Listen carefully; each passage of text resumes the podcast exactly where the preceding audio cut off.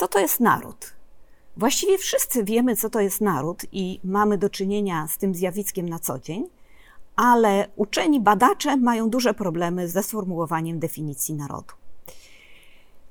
Bardzo się o to spierają. E, e, zasadniczo zaczyna się od takiej klasycznej, w miarę obiektywnej definicji, która mówi, że naród to jest pewna wspólnota ludzi, która zawiera różne warstwy i klasy społeczne i która ma pewne specyficzne cechy, takie jak nazwę własną, język, terytorium, które zamieszkuje, wspólną historię i kulturę.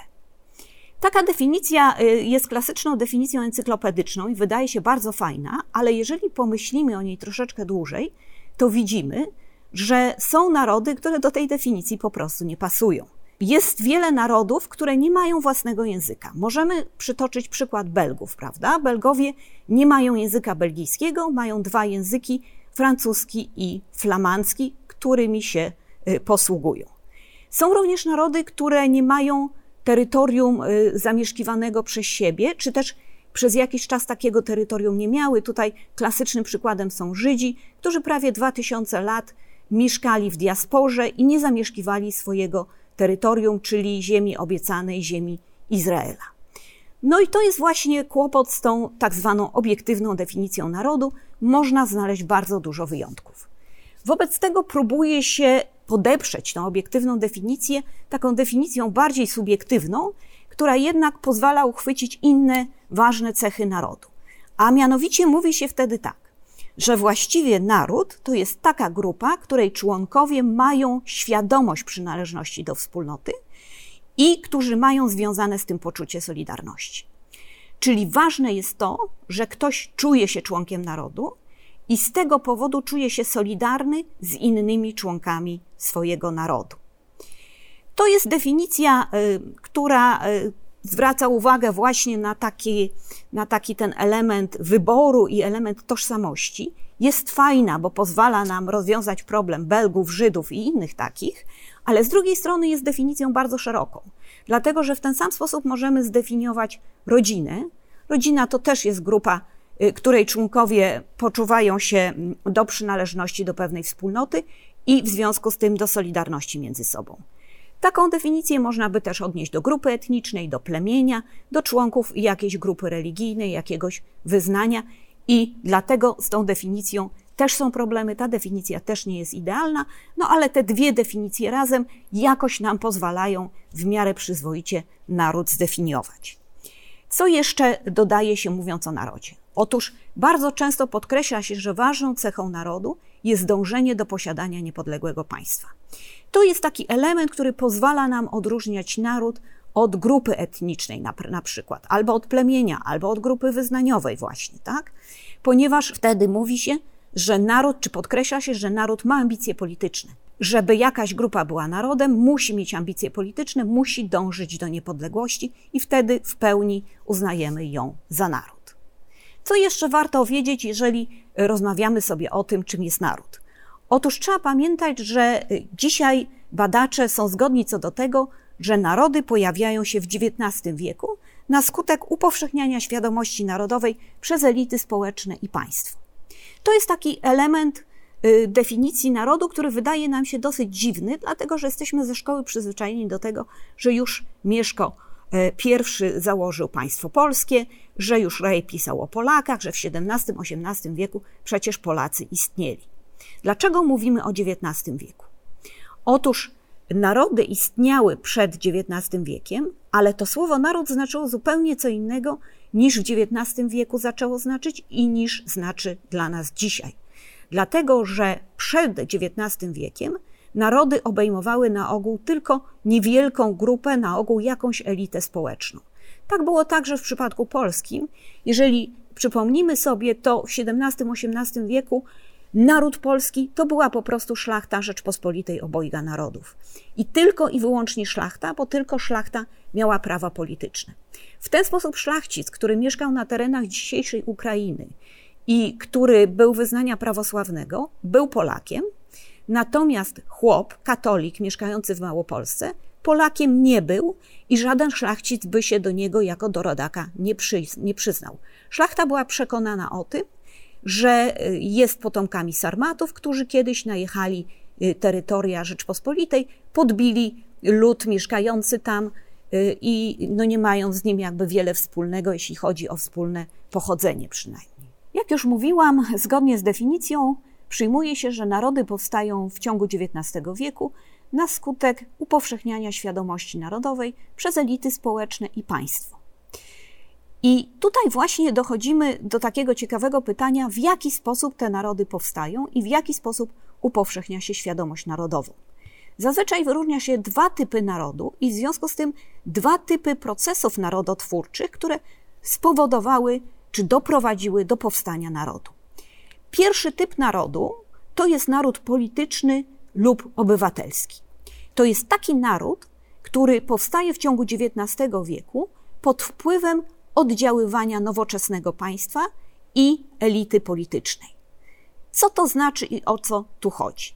Otóż, o ile jeszcze w XVIII wieku w Europie dominowały monarchie absolutne, władające nad swoimi poddanymi, o tyle po rewolucji francuskiej w ciągu XIX wieku y, monarchie się reformują, na ogół reformują się w stronę monarchii konstytucyjnych albo w ogóle w stronę republik. Co to znaczy? To znaczy, że coraz więcej mieszkańców każdego państwa, coraz więcej poddanych władcy zyskuje prawa obywatelskie. Zyskuje prawo do współdecydowania o polityce, zyskuje prawo do udziału w wyborach, czynne i bierne prawo wyborcze. I teraz trzeba coś zrobić, żeby oni byli zaangażowani w te sprawy państwowe, żeby im się chciało, żeby rzeczywiście działali na rzecz państwa. I tutaj y, mamy do czynienia właściwie z takim dwustronnym y, procesem, bo po pierwsze, przykład Wielkiej Rewolucji Francuskiej pokazał ludziom, że mają prawo domagać się swoich praw obywatelskich i mają prawo decydować o losach swojego państwa. Z drugiej strony, y, w miarę jak te państwa się demokratyzują, również władzom państwowym zależy na tym, żeby ludzie poważnie angażowali się na rzecz państwa. I w ten sposób powoli powstają narody obywatelskie czy też narody polityczne. Ważnym elementem y, upowszechniania się świadomości narodowej w tych narodach była też masowa edukacja prowadzona przez państwo.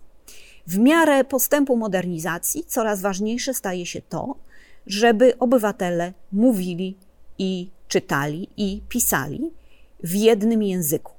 To jest ważne i ze względu na konieczność komunikacji z administracją państwową. Ta komunikacja jest coraz częstsza. Jest ważne ze względu na rosnący udział w życiu politycznym jest również ważne ze względu chociażby na powszechną służbę wojskową i to, żeby ci wszyscy chłopi zmobilizowali do wojska, nie uciekali przy pierwszej y, możliwej okazji, tylko żeby jednak z oddaniem walczyli o swój kraj.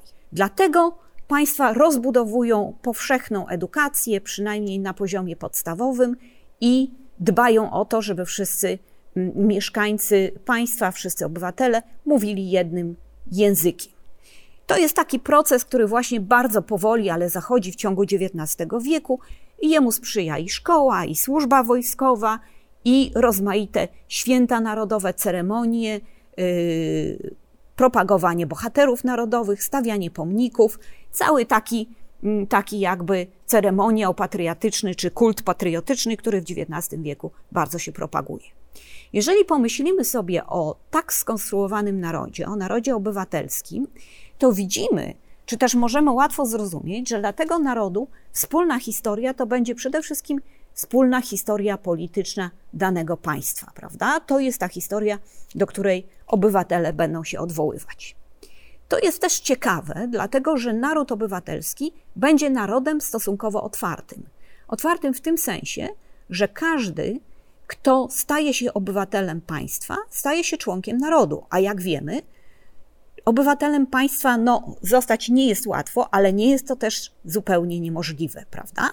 Jeżeli zostajemy obywatelami państwa, angażujemy się w sprawy polityczne, uczymy się języka, zaczynamy odczuwać patriotyzm związany z, z konstytucją i prawami obywatelskimi, no to stajemy się członkami narodu obywatelskiego czy też narodu politycznego. I przykłady. Otóż na ogół wymienia się wszędzie, że klasycznymi przykładami narodów obywatelskich są takie narody europejskie jak Francuzi, Brytyjczycy, no i oczywiście w świecie Amerykanie, czyli naród stworzony właściwie z niesamowitej mieszanki etnicznej, ale wszyscy mają obywatelstwo amerykańskie, wszyscy, e, wszyscy poczuwają się do patriotyzmu i do związku z demokracją, no, uczestniczą w tej demokracji i to z nich czyni e, Amerykanów, członków narodu amerykańskiego. Oprócz narodu politycznego lub też obywatelskiego, drugim typem narodu jest naród kulturowy, zwany inaczej narodem etnicznym. O co tutaj chodzi? Otóż chodzi o naród, który powstaje przede wszystkim na podstawie przekonania o wspólnym pochodzeniu i wspólnej historii i wspólnej kulturze, oczywiście, prawda? Czyli mamy grupę, która e, ma własną nazwę, ma własną kulturę, ma najczęściej język, jest przekonana, że pochodzi od wspólnych przodków, ale niekoniecznie ma własne struktury polityczne i niekoniecznie ma własne państwo. Te narody powstawały w XIX wieku na skutek działania inteligencji, która no, należała do jakiejś takiej właśnie grupy niepaństwowej, jak to się mówi, i czuła, że ta grupa jest w państwie gorzej traktowana, że ta grupa jest dyskryminowana, że ta grupa nie może swobodnie mówić w swoim języku, nie może swobodnie rozwijać swojej kultury, i w związku z tym inteligenci upominali się o prawa swojej grupie, w, y, grupy w ramach takiego państwa, o jakim przed chwilą opowiadała. Y, to jest dosyć nam dobrze znany przykład, dlatego że Polacy są, są właśnie dobrym przykładem narodu kulturowego. Y, w ciągu XIX wieku terytorium Rzeczpospolitej obojga narodów i również terytorium dzisiejszej Polski było podzielone między trzy imperia. Każde z tych imperiów prowadziło własną politykę narodową, a jednak y, na terytorium dzisiejszej Polski trwała jakaś grupa, której coraz bardziej, coraz więcej osób nabierało przekonania, że są Polakami. Tutaj kluczową rolę odgrywali inteligenci, którzy mieli tą koncepcję narodu, mieli koncepcję świadomości narodowej. No i jak Państwo wiecie z licznych lektur, chodzili do chłopów, żeby ich tam przekonywać o tym, że oni są również członkami narodow, narodu i oni również powinni się zaangażować w ruch na rzecz wyzwolenia narodowego. E, co warto opowiedzieć jeszcze o narodach etnicznych czy kulturowych? No już z tej mojej dotychczasowej opowieści wynika, że te narody mają taki potencjał wywrotowy, dlatego że właściwie one powstają wtedy, kiedy inteligencja uważa, że należy do jakiegoś narodu, który jest źle traktowany w państwie, który nie dostał swojej przestrzeni politycznej, swoich praw politycznych i w związku z tym trzeba dotychczasowy porządek rozsadzić po to, żeby uzyskać wyzwolenie narodowe. Warto też zauważyć, że narody etniczne czy też narody kulturowe są bardziej zamknięte niż narody obywatelskie. O, o ile dosyć łatwo jest zostać obywatelem jakiegoś państwa, to bardzo trudno stać się członkiem grupy, która jest zdefiniowana przez wspólne pochodzenie. Właściwie trzeba się w tej grupie urodzić. To y, pierwsza sprawa. Druga y, to, że y, klasycznymi narodami etnicznymi czy kulturowymi, które się wymienia w podręcznikach, to są takie narody Europy Środkowej i Wschodniej, Niemcy i od Niemiec na wschód, czyli nasza część Europy, oraz narody postkolonialne, a więc te narody, które zyskiwały, których członkowie zyskiwali świadomość narodową właśnie na przekór podziałom politycznym i na przekór istniejącym imperium. Ale oczywiście nie jest tak, że mamy dzisiaj do czynienia z jakimiś narodami, które są czysto, e, czysto narodami politycznymi albo wyłącznie narodami etnicznymi czy też kulturowymi. Zazwyczaj w każdym narodzie e, mamy do czynienia z obydwiema koncepcjami narodu, i tutaj e, klasycznym przykładem są Francuzi. We Francji obowiązuje przekonanie, że każdy, kto jest obywatelem francuskim, jest Francuzem, jest członkiem narodu francuskiego ale jednocześnie, jak dobrze wiemy, y, na prawicy pojawia się wielu ludzi, którzy mówią, że wcale tak nie jest, że imigranci na przykład z Algierii, którzy uzyskali obywatelstwo francuskie, wcale nie są Francuzami, albo przynajmniej są Francuzami drugiej kategorii, bo tak naprawdę trzeba bronić interesów etnicznych Francuzów, białych Francuzów, tych Francuzów wywodzących się y, z terenów Francji, rdzennych Francuzów, też można by tak y, powiedzieć. to jest ważne, żeby sobie uświadomić, że po prostu na ogół w każdym narodzie mieszają się te dwie koncepcje, czy też y, działają zwolennicy i jednej, i drugiej koncepcji narodu. Oczywiście właściwie nie ma państwa, które byłoby absolutnie jednolite narodowo, i w związku z tym mamy y, do czynienia jeszcze z czymś takim jak mniejszości narodowe i mniejszości etniczne. Co to jest? No znowu można by się długo spierać o idealną definicję mniejszości narodowej czy mniejszości etnicznej, ale z grubsza rzecz biorąc, y, nie popełniając wielkiego błędu, możemy powiedzieć, że to jest grupa, która y, no, ma cechy narodu lub ma cechy grupy etnicznej, a zamieszkuje na terytorium innego narodu, jest mniejszością, y, nie ma takich praw, jak ma naród dominujący w danym państwie i na danym terytorium. Tutaj, żeby już nie komplikować sprawy, można po prostu sięgnąć po taką definicję, którą mamy w polskim prawie w ustawie o mniejszościach etnicznych i narodowych. Otóż tam mówi się bardzo prosto, że mniejszość narodowa i mniejszość etniczna to jest taka grupa ludzi, którzy odróżniają się pochodzeniem, językiem, wyznaniem i kulturą, którzy pielęgnują tą swoją odrębność od narodu większościowego i którzy mają świadomość swojej historycznej wspólnoty. To jest taka dosyć prosta sprawa i cała różnica między mniejszością etniczną a mniejszością narodową polega na tym, że znowu mówi się, że mniejszość narodowa jest wtedy, kiedy utożsamia się z narodem zorganizowanym we własnym państwie. Czyli tak jak przy definicji narodu, mamy tutaj ten czynnik polityczny, y, ten element państwa, y, który jest wyróżnikiem y, narodu, prawda? Jeżeli jakaś grupa nie, ma, nie utożsamia się z narodem zorganizowanym we własnym państwie, jest mniejszością etniczną, a jeżeli utożsamia się z narodem zorganizowanym we własnym państwie, to jest mniejszością narodową. I wobec tego Romowie są klasycznym przykładem mniejszości etnicznej, no bo nie ma państwa romskiego, a oni są zdecydowanie odrębni kulturowo. Natomiast Niemcy, Ukraińcy, Białorusini, Litwini i tak dalej to są mniejszości narodowe, dlatego że to są grupy odrębne kulturowe, które mogą się utożsamiać i utożsamiają się z państwem, y, mają własne państwo. Także to jest taki bardzo y, podstawowy, prosty podział, bardzo y, prosta definicja. I to, co warto jeszcze dodać jako taką ciekawostkę, którą znajdujemy w polskim prawie, to to, że zastrzega się, że grupa jest mniejszością narodową lub mniejszością etniczną, jeśli zamieszkuje na terytorium Rzeczpospolitej co najmniej 100 lat. A więc to jest taki mechanizm wykluczający czy oddzielający imigrantów i grupy imigranckie od tych mniejszości y, takich y, sensu stricto, tak, czyli mniejszość narodowa czy etniczna, czyli to jest grupa, która od dawna zamieszkuje terytorium Polski, tak? Czyli jeżeli y, zastosujemy tą ustawę, no to widzimy, że Niemcy są mniejszością narodową, natomiast Wietnamczycy mniejszością narodową ani mniejszością etniczną nie są. Mają co prawda własne państwo, no ale zamieszkują na terytorium Polski tylko powiedzmy mniej więcej 20 lat. No, jeżeli pomieszkają u nas jeszcze 80 lat, to może zostaną uznani za mniejszość narodową, no bo będą wtedy spełniać wszystkie wymogi tej definicji, ale na razie mniejszością narodową nie są.